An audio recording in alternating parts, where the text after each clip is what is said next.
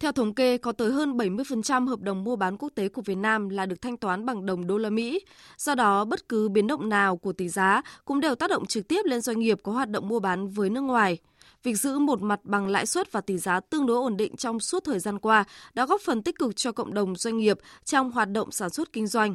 Tuy nhiên, trong bối cảnh hầu khắp các ngân hàng trung ương trên thế giới đều tăng mạnh lãi suất, mức tăng một phần trăm mà ngân hàng nhà nước thực hiện và nới biên độ tỷ giá giữa đồng Việt Nam với đô la Mỹ có thể thích ứng hiệu quả với những diễn biến của kinh tế thế giới. Chuyên gia kinh tế, tiến sĩ Cấn Văn Lực phân tích những tác động của kinh tế Việt Nam khi đồng đô la Mỹ tăng giá mạnh trong thời gian vừa qua. Tác động thứ nhất là mặt bằng lãi suất, nhất là bằng ngoại tệ, bằng đô la Mỹ đã và đang tăng lên. Và như vậy thì nó sẽ dẫn đến tác động thứ hai là khiến cho cái nghĩa vụ trả nợ trong bối cảnh là cái nợ công toàn cầu hiện nay nó đang ở mức là tương đối cao, khoảng một trăm phần trăm giê đê pê. Cái tác động thứ ba là đối với tỷ giá thì rõ ràng là đồng đô la Mỹ tăng giá khá là mạnh thời gian vừa qua trong bối cảnh tăng lãi suất như vậy, tiền đồng nội tệ của nhiều nước sẽ bị mất giá so với đô la Mỹ.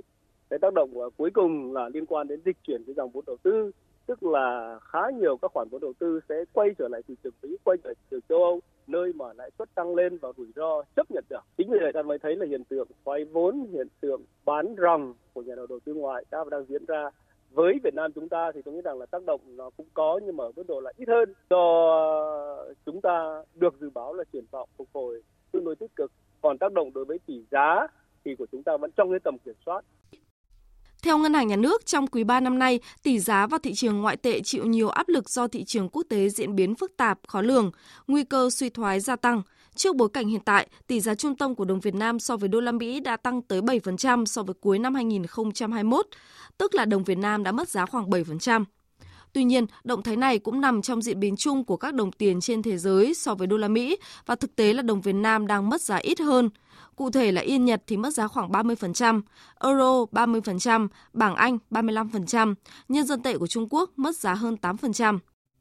Theo phân tích của ét ét i Research, việc nới biên độ lên cộng trừ năm phần trăm cho phép tỷ giá giữa đồng Việt Nam với đô la Mỹ niêm yết tại các ngân hàng thương mại được điều chỉnh linh hoạt hơn so với tỷ giá trung tâm. Trong ngắn hạn, điều chỉnh này là cần thiết khi tỷ giá sẽ vẫn còn chịu nhiều áp lực từ bên ngoài khi Cục Dự trữ Liên bang Mỹ Fed thực hiện tăng lãi suất trong tháng mười một và tháng mười hai.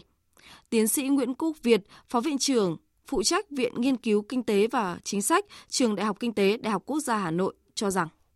không phải chỉ có mỗi cái nới biên độ tỷ giá mà thì là ngân hàng đã thực hiện một loạt những cái chính sách tương đối là linh hoạt và chủ động,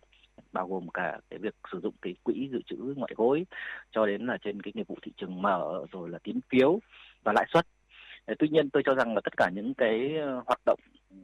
điều tiết tiền tệ của ngân hàng như vậy là nó giúp cho chúng ta có được cái sự chủ động và có dư địa hơn trong cái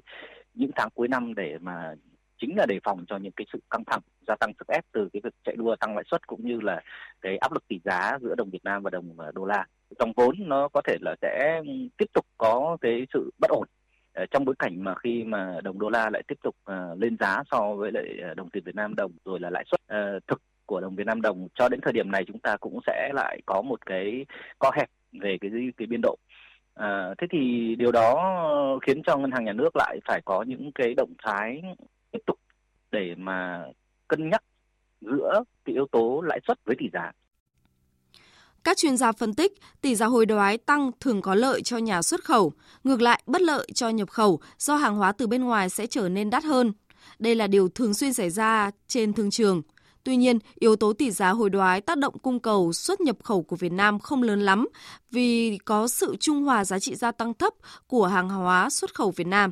Trong bối cảnh này, doanh nghiệp nhập khẩu muốn hạn chế rủi ro tỷ giá trong những tháng tới, cần tham gia thị trường mua ngoại tệ kỳ hạn hoặc quyền chọn hoặc tham gia vào thị trường phái sinh nào đó để bảo vệ đồng tiền. Ông Võ Chí Thành, nguyên Phó Viện trưởng Viện Nghiên cứu Quản lý Kinh tế Trung ương cho rằng nó có cái tác động rất nhiều chiều lên lạm phát, này, áp lực lên lãi suất, này, lên xuất nhập khẩu, này, lên việc thanh toán đối với các khoản nợ, này, đặc biệt nợ nước ngoài. Này. Thế nhưng mà cái mức mà dao động hay là cái điểm cân bằng mới này thì nó cũng đã nằm trong cái tính toán để làm sao mà ít nhiều tăng được cái năng lực cạnh tranh cho hàng hóa Việt Nam. Nó không gây cái tác động tiêu cực lớn lên những cái vấn đề khác như là lạm phát, như vấn đề nhập khẩu. Có thể thấy, điều hành tỷ giá, lãi suất, tăng trưởng tín dụng trong bối cảnh tài chính tiền tệ quốc tế biến động mạnh, nhiều đồng tiền phá giá ở mức cao là một thách thức rất lớn. Từ đầu năm tới nay, trong bối cảnh đồng tiền nhiều nước mất giá rất mạnh so với đồng đô la Mỹ, đồng tiền Việt Nam vẫn thuộc nhóm ít mất giá nhất so với khu vực và thế giới. Tuy nhiên, ổn định không có nghĩa là cố định mà phải theo sát mọi diễn biến để điều hành phù hợp với biến động của thế giới. Mục tiêu là ưu tiên ổn định kinh tế vĩ mô, kiểm soát lạm phát, thúc đẩy tăng trưởng, đảm bảo các cân đối lớn vẫn tiếp tục là ưu tiên xuyên suốt, lâu dài.